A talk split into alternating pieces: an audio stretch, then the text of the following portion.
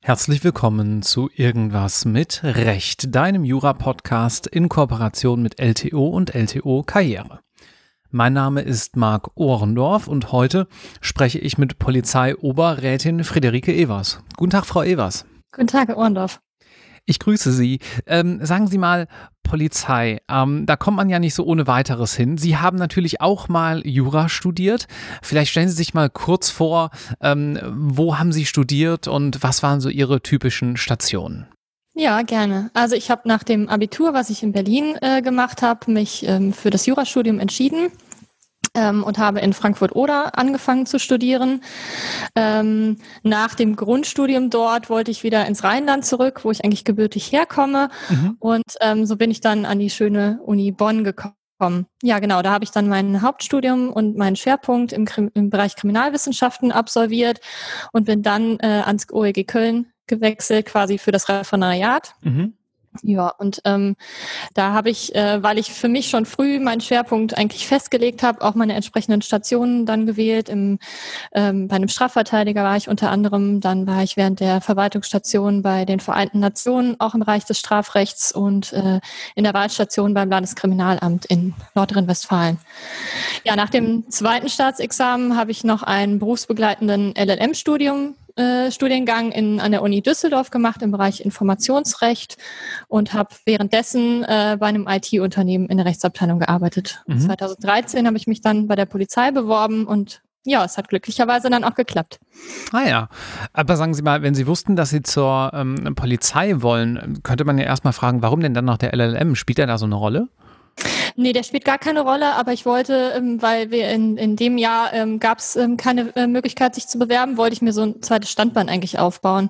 Ich wusste ja ah. nicht, ob es klappt und dann habe ich mir gedacht, okay, was, was interessiert mich noch, was könnte ich noch machen? So sicher ist das ja nicht, dass man es auch schafft und es gibt auch nicht so viele Stellen. Es gibt immer jedes Jahr fünf Stellen für ähm, Juristen, die sich bei der Polizei bewerben können. Davon kann man ja da nicht ausgehen, äh, dass man die Stelle auch kriegt und deswegen dieses zweite Standbein sozusagen. Ah ja, okay, ich verstehe. Ähm, Gibt es dann irgendwas, was Sie im Nachhinein in Referendariat oder Studium vielleicht anders gemacht hätten? Mm, ich ja, ich glaube, ich wäre gerne ins Ausland gegangen während des Studiums. Also das hat mir dann spätestens die Station bei der UN gezeigt, wie toll das ist, ins Ausland zu gehen und auch im internationalen Bereich zu arbeiten. Ja, würde ich das jetzt nochmal machen, würde ich schon äh, im, im Studium ins Ausland gehen. Ich habe mhm. das damals wegen des Wechsels nach Bonn einfach nicht gemacht und dann war mein Ziel, den Freischuss zu schreiben, so dass ich mich auch nicht ins Ausland quasi getraut habe. Aber ja, ich ähm, habe von vielen gehört, dass es eine tolle Zeit war und ja, hätte, hätte das einfach gerne für mich mhm. genutzt. Ja, ja, das ist ja auch was, was wir hier, und kann ich auch aus eigener Erfahrung sagen, äh, von unseren Gästen auch immer wieder hören. Also wenn ihr irgendwie die Möglichkeit habt, schon im Studium Erasmus zu machen, dann nehmt das wahr. Ähm, das ist wirklich auch ein gutes Programm, was viele junge Menschen fördert und so ein kleines bisschen auch einfach den Horizont abseits des Juristischen ähm, erweitert. Ne? Äh, ja, ja. Auch rauszukommen, was anderes zu sehen, auch ein anderes System kennenzulernen. Mhm mit anderen Kulturen auch zusammenzukommen, das ist, glaube ich, das ist für jeden bildend. Ja, ja, umso schöner, wenn man das dann auch nachher nochmal äh, auch machen kann, sozusagen. Äh, Sie haben es gerade angesprochen, bei der UN, was, was haben Sie denn da nochmal genau gemacht? Da war ich beim ähm, Register für Straftaten rund um die äh, Mauer, die äh, ja quasi in den israelischen Gebieten gebaut wird oder palästinensischen Gebieten, je nachdem, von welcher ah. Seite man das sieht, genau.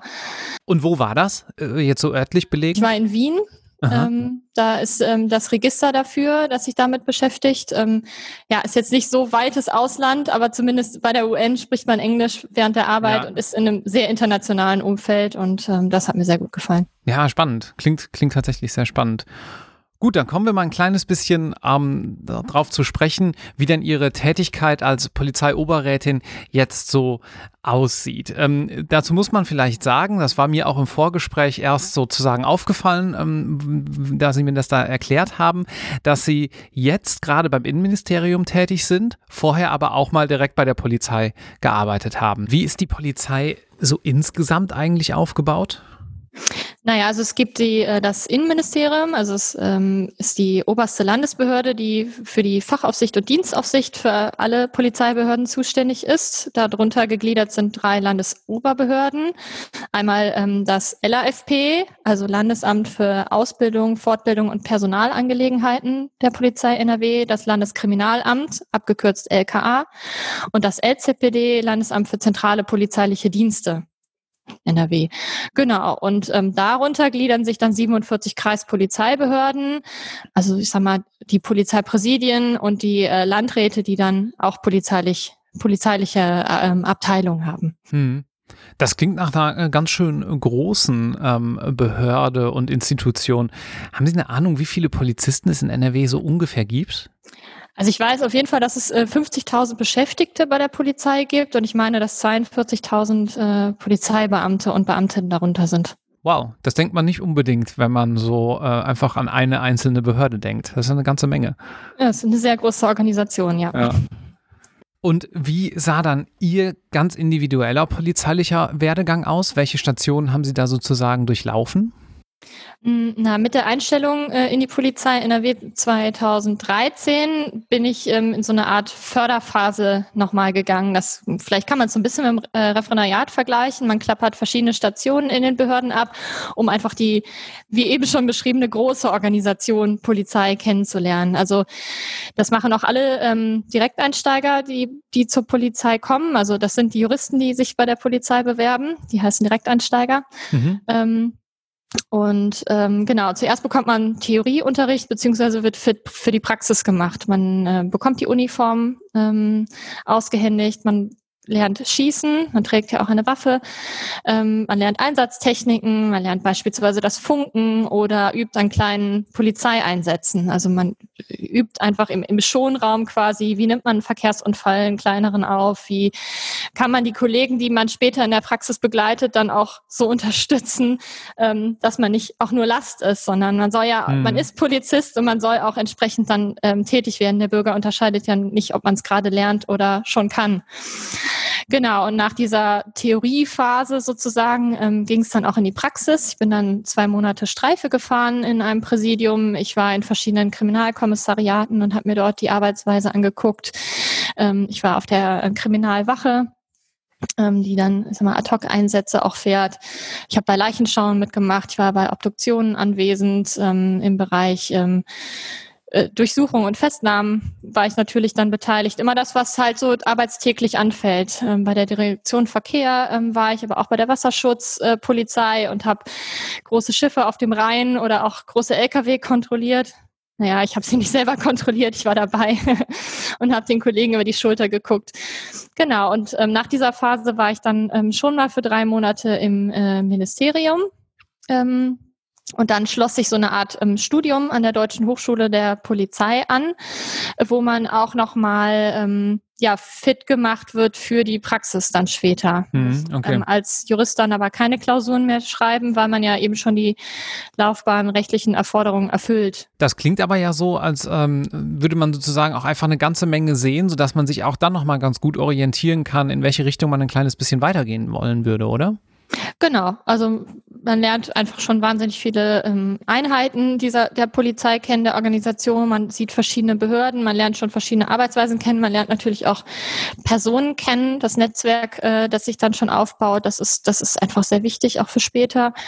Und ähm, ja, also ich habe für mich aber, muss ich ehrlich gesagt sagen, überall, wo ich äh, nachher reingekommen bin oder alle Felder, die ich äh, kennengelernt habe, die waren für sich wieder neu spannend, auch wenn ich sie vielleicht vorher als gar nicht so spannend für mich identifiziert hätte durch diese Praxiszeit. Also mhm das ist echt das Schöne bei uns in der Organisation, dass sie so vielfältig äh, ist.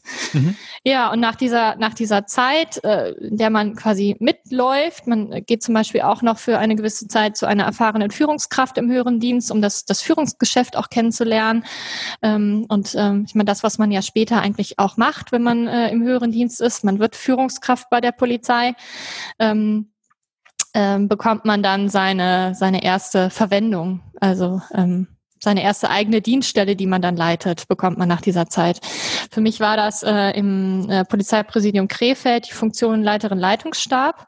Also der Behördenleiter leitet ja eine, eine, ähm, ein Polizeipräsidium und äh, hat äh, vier Direktionen ähm, unter sich, die quasi in die sich das Polizeipräsidium gliedert, ähm, Direktion äh, zentrale Aufgaben, Einsatz, Kriminalität und Verkehr und hat dazu noch den Leitungsstab, der ihnen in Presse- und äh, Strategiefragen berät. Mhm. Und das war dann meine erste Funktion, nämlich den Behördenleiter in Krefeld ähm, entsprechend ähm, zu beraten, die Themen aufzuarbeiten mit den Direktionsleitern zusammen und ja, so, äh, war quasi als Neuling bei der Polizei an einer für mich wichtigen Schnittstelle in einem Präsidium. Mhm, mhm. Und von da ging es dann wie weiter? Von da ging es ähm, so weiter, dass ich ähm, für eine Zwischenzeit auch noch die Direktion Verkehr geleitet habe, also parallel dazu. Und dann 2018 ähm, mich äh, auf meine jetzige Stelle im Ministerium beworben habe und ja, seit März 2018 jetzt dort tätig bin. Mhm, okay. Und sagen Sie, aus Ihrer Sicht, ähm, Sie haben sich ja recht bewusst äh, für den Polizeidienst auch entschieden, wenn ich das richtig verstanden habe. Was zeichnet denn die Organisation Polizei aus Ihrer Sicht aus? Also für mich ist Polizei eine sehr klar strukturierte und gut organisierte ähm, Organisation. Es, sie arbeitet nach dem Motto, es gibt keine Probleme, es gibt Lösungen.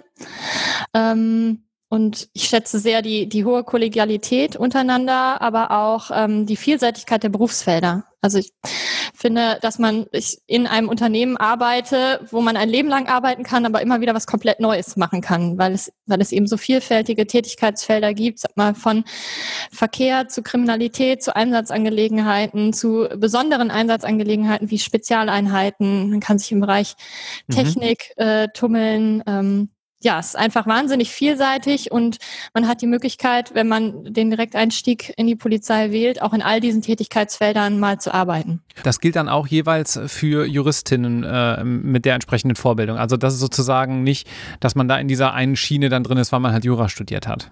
Nee, genau. Also so eine mhm. Schiene ist da nicht komplett vorgegeben. Klar hat man vielleicht besondere Neigungen oder man eignet sich auch besonders für, für einzelne Aufgaben, aber dass das von vornherein man in, in der Schiene wäre, das, das ist nicht so. Welche gesellschaftlichen Funktionen übernimmt denn die Polizei aus Ihrer Sicht? Naja, Polizei ist als Teil der drei Gewalten aus meiner Sicht ein direktes Bindes Bindeglied zwischen äh, Staat und den Bürgern. Die Polizei steht für die äh, Grundrechte ein, für die Verfassung und die demokratische Grundordnung, den Schutz des Einzelnen und seiner Rechte letztendlich, auch wenn sich das vielleicht unangenehm anfühlen mag manchmal. Aber ja, mag auch abgedroschen klingen, aber für mich ist Polizei Freund und Helfer auch der Menschen in diesem mhm. Land. Und deswegen ist es für mich eine ganz, ganz wichtige und tragende Funktion. Wo Sie das gerade sagen, das mag auch, so nach dem Motto, das mag auch mal unangenehm auf den ersten Blick erscheinen. Das ist ja ganz spannend, ne? Wenn man an Polizei denkt, so im Umfeld, ist es häufig so, gerade bei Menschen, die vielleicht nicht so häufig mit äh, Polizeibeamtinnen zu tun haben, dass man sagt, ja, die haben da das und das gemacht, die haben da das und das gemacht. Aber natürlich gibt es bei jeder Maßnahme auch einen Zweck, der verfolgt wird. Also als Jurist weiß man das ja, weil man, wenn man so eine stellt euch vor, ihr schreibt jetzt eine Polizeirechtsklausur irgendwo im Studium oder im Staatsexamen, dann weiß man ja, warum das gemacht wird. Also es gibt natürlich auch da immer einen bestimmten Zweck, der mit allen Maßnahmen verfolgt wird. Ne? Ist das was, wo Sie sagen, ähm, das, das nimmt der Bürger manchmal vielleicht nicht so wahr? Kann man das so sagen? Ich weiß nicht, ob er das vielleicht nicht wahrnimmt. Ich glaube, wenn man selber betroffen ist von einer Maßnahme, die ja äh, auch in die eigenen Grundrechte eingreift oder er einen irgendwie einschränkt, dass man das immer als unangenehm oder in mhm. den meisten Fällen als unangenehm wahrnimmt. Also ich habe es aber zum Beispiel auch jetzt sag mal in meinem Fachbereich kennengelernt, wenn wir Kontrollen gemacht haben, was Handys im Straßenverkehr angeht, die man ja nicht nutzen darf, dass äh, die meisten sehr, sehr positiv darauf reagiert haben, auch wenn sie ja. gerade als solcher angetroffen wurden, dass sie gesagt haben, ja stimmt, darf man nicht, ja, sollte ich wirklich darauf achten. Also dann doch sehr schnell auch den Nutzen wieder erkennt ja, und ja. Sich, sich darauf besinnt, wofür, wofür die Regelungen auch da sind. Ja, ja, okay, verstehe. Und wie sieht jetzt Ihr Arbeitsalltag aus? Ähm, ja, also ich informiere mich jeden Tag über die aktuelle Lage äh, im Land und bereite, ich sag mal, fachspezifische Informationen für meine nachgeordneten oder übergeordneten Führungskräfte auf. Mhm. Ähm, wir besprechen uns jeden Tag auch relativ früh weil wir natürlich dann äh, mit den entsprechenden Situationen noch umgehen müssen.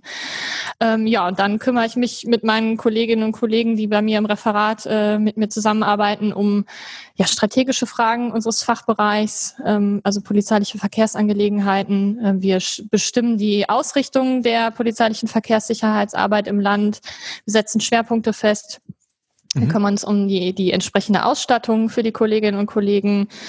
Ähm, ich betreue entsprechende Projekte oder stimme mich mit anderen Ressorts, beispielsweise Verkehrs- oder Schulministerium, ab. Und mhm. ähm, ja, ansonsten ähm, ja, bereite ich Themen auf, die vielleicht grundsätzlich entschieden werden müssen für diesen Fachbereich, um sie dann ja irgendwann dem Minister auch vorzulegen oder mhm. dem Minister für Termine vorzubereiten. Mhm. mhm. Okay. Verstehe. Und äh, Sie haben gerade angesprochen, äh, da gibt es ja so verschiedene Situationen, ohne konkret eine zu nennen, aber mal so vielleicht ein bisschen abstrakter. Was sind das denn für Situationen? Was sind denn die typischen Probleme, mit denen Sie sich dann so täglich da beschäftigen in diesem Meeting? Naja, also ich sag mal, ein schwerer Verkehrsunfall oder ein tödlicher Verkehrsunfall, ähm, der in der Nacht passiert ist. Ähm, mhm. Die Behörden informieren uns darüber. Wir lesen diese Informationen. Vielleicht haben wir noch Fragen dazu. Dann müssen die vorab geklärt werden, um dann, äh, ja, sag mal, umfassende Infos auch weitergeben zu können. Ah ja, verstehe. Hm. Aber eigentlich kann man seinen Tag nie so genau planen, weil Polizei ist spontan und es passiert immer was Unvorhergesehenes. Ja. Und äh, das ist aber eigentlich auch das Schöne an der Sache. Mhm. Und welche Rechtsfragen treten dabei so typischerweise auf? Jetzt mal so aus der juristischen Brille drauf geblickt? Also relativ viele jetzt in unserem Bereich, aber dafür bin ich gar nicht zuständig. Also ich bin ah. zwar ähm, als Juristin zur Polizei gekommen, aber ich bin nicht mehr juristisch tätig. Also ich trage auch eine Uniform. Ich bin normale Polizistin, sage ich jetzt mal, und deswegen gebe ich solche Rechtsfragen, die im täglichen ähm, täglichen Dienst äh, auftreten an unser Rechtsreferat ab, die dafür zuständig sind. Das äh, mag ja für den einen oder anderen, der vielleicht jetzt auch das Referendariat äh, nur so widerwillig äh, anpeilt oder gerade gemacht hat, äh, fast nach einem Traumjob klingen. Also für mich ist es ein Traumjob, auf jeden Fall, aber nicht nur deswegen, weil ich nicht mehr äh, juristisch arbeite. Also mir, mir hat das Studium Spaß gemacht, keine Frage. Aber ähm, ja, es ist, es ist was ganz anderes. Man bringt halt das juristische Grundzeug mit und es ist Einstellungsvoraussetzung für den höheren Polizeivollzugsdienst, einfach um, man erwirbt dadurch die Laufbahnbefähigung für den höheren. Mhm. Und ähm, ja, dann ähm, arbeitet man eben nicht mehr juristisch danach. Wie läuft das denn ab? Also Sie haben gerade schon angesprochen, äh, sozusagen Staatsexamen, dann hat man die Befähigung für den höheren Dienst, ist es dann, ne? Ja, mit dem zweiten Staatsexamen. Mit dem zweiten, genau. Und dann, wie ging es weiter? Dann zum Beispiel jetzt ganz konkret bei Ihnen? Ja, es gibt ein ganz klassisches Auswahlverfahren. Also man bewirbt sich ähm, für diesen ähm, höheren Polizeivollzugsdienst. Dann äh, durchläuft man ein Auswahlverfahren, wo man zum, ähm, also man hat äh, körperliche Anforderungen, die getestet werden, ähm, See Sehtest machen beispielsweise, äh, Lungenfunktionstest, also ob man körperlich geeignet ist für den für den Polizeidienst. Dann ähm, am zweiten Tag folgt ein Assessment Center, wie man, ich sag mal jetzt, ist klassischerweise auch kennt ähm, mhm. für, für andere äh, Berufsfelder. Dann natürlich rund um polizeiliche Themen. Und am dritten Tag ähm, wird man dann nochmal zu einer Auswahlkommission im Innenministerium eingeladen, die auch nochmal ein, ein, ein Fachgespräch und Bewerbungsgespräch mit einem führen. Mhm. So, und das ergibt schließlich äh, ja dann ein Gesamtranking und dann entscheidet sich, ob man eingestellt wird oder nicht. Können Sie da ein ganz kleines bisschen was verraten? Ich weiß nicht, ob das geht, sozusagen, was in diesem ähm, Auswahlgespräch, Bewerbungsgespräch ähm, ungefähr so gefragt wird, weil es ist für den einen oder anderen ja vielleicht ganz spannend. Also ich sag mal, also in dem Assessment Center geht es rund um äh, Gruppendiskussionen, die gesamt äh, politische Lage äh, betreffen können. Ähm, dann äh, wird ein Rollenspiel durchgeführt, wo man als Führungskraft quasi sich ähm, schon darstellt und mit, seinem mit seinem Mitarbeiter ein, ein, ein Konfliktgespräch führen muss. Ähm, dann äh, muss man zu einem Thema einen, einen Kurzvortrag vorbereiten und den dann vor dem äh, Gremium auch halten. Und dann gibt es mal ein Einzelgespräch, so wo letztlich abgeklappert wird, die Motivation zur Polizei mhm. zu kommen, wie man sich äh, die Organisation vorstellt. Also darüber sollte man sich natürlich äh, auch vorher informieren. Ähm, und ähm, genau, und ähm, in dem äh, an dem dritten Tag in dem Auswahlverfahren, wenn ich mich zurückerinnere, haben wir gesprochen über ähm, Videoüberwachung in der Düsseldorfer Altstadt oder beispielsweise auch am, am Düsseldorfer Hauptbahnhof ja auch Rechtsgrundlagen dazu und wann die eingesetzt wird und ähm, dann ähm, noch ein, also sagen wir, ein Fall aus dem polizeilichen Leben. Man stellt sich vor, man ist Leiterin von einem, von einem Bereich Einsatz und einem Kollegen wird der Vorwurf gemacht, im Streifenwagen oder während des Transports eines Gefangenen diesen ähm, geschlagen zu haben und wie man mhm. dann damit umgeht. Mhm. Okay, das klingt ja recht bunt, muss man sagen. Ne? Das ist ja recht viel, was man da mitbringen muss und da, wo man zumindest darauf vorbereitet sein muss. Genau, ja. Hm. Wenn ich mir das äh, als Studierende äh, oder Studenten ein kleines bisschen oder Referendar äh, näher anschauen möchte, Sie kennen die Frage, wenn Sie hier mal in die eine oder andere Folge reingehört haben, ähm, kann ich ja vielleicht ein Praktikum oder eine Referendariatsstation bei der Polizei beziehungsweise beim Innenministerium, wo Sie ja jetzt sind, äh, machen? Ja, das ist beides möglich. Also ähm, man kann sich sowohl für ein Praktikum bewerben, wobei ich das vielleicht eher für die Polizei äh, empfehlen würde, also für eine Polizeibehörde und nicht für das Innenministerium, einfach weil man noch mehr Praxis mitbekommt.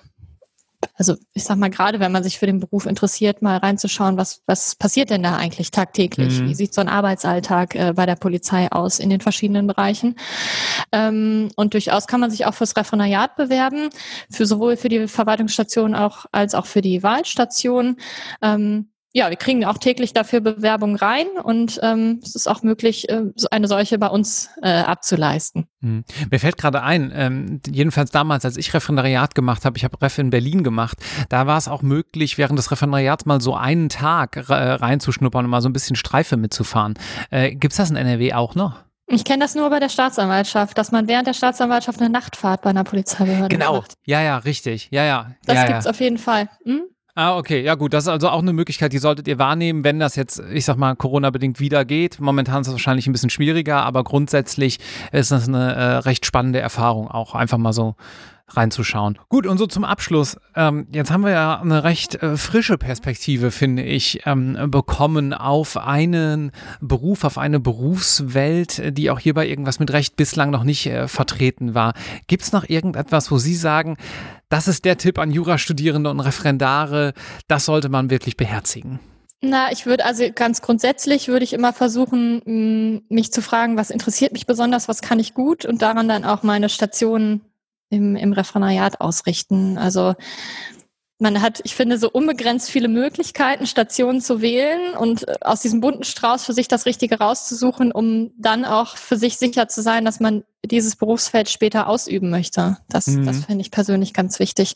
Für Interessierte jetzt für den äh, höheren Polizeivollzugsdienst ähm, wäre mein Tipp auch dort entsprechend äh, Ausbildungsstationen zu suchen und sich da auch ähm, während der Zeit eng auszutauschen. Also was bringt dieser Beruf mit sich? Was bedeutet das? Denn also aus meiner Sicht ist Polizei gar nicht so sehr Beruf, aber viel mehr Berufung. Und es ist kein Job, den man Montag bis Freitag von neun bis 18 Uhr macht, sondern man ist einfach Polizist. Und also ich fühle mich auch so. Und äh, es ist auch so, dass man sich außerhalb seiner regulären Dienstzeit in den Dienst versetzen kann und auch muss, wenn man eine Straftat wahrnimmt. Und das bringt es einfach mit mit sich und damit sollte man sich, glaube ich, vorher dezidiert auseinandergesetzt haben, ob es auch das Richtige für einen ist. Mhm.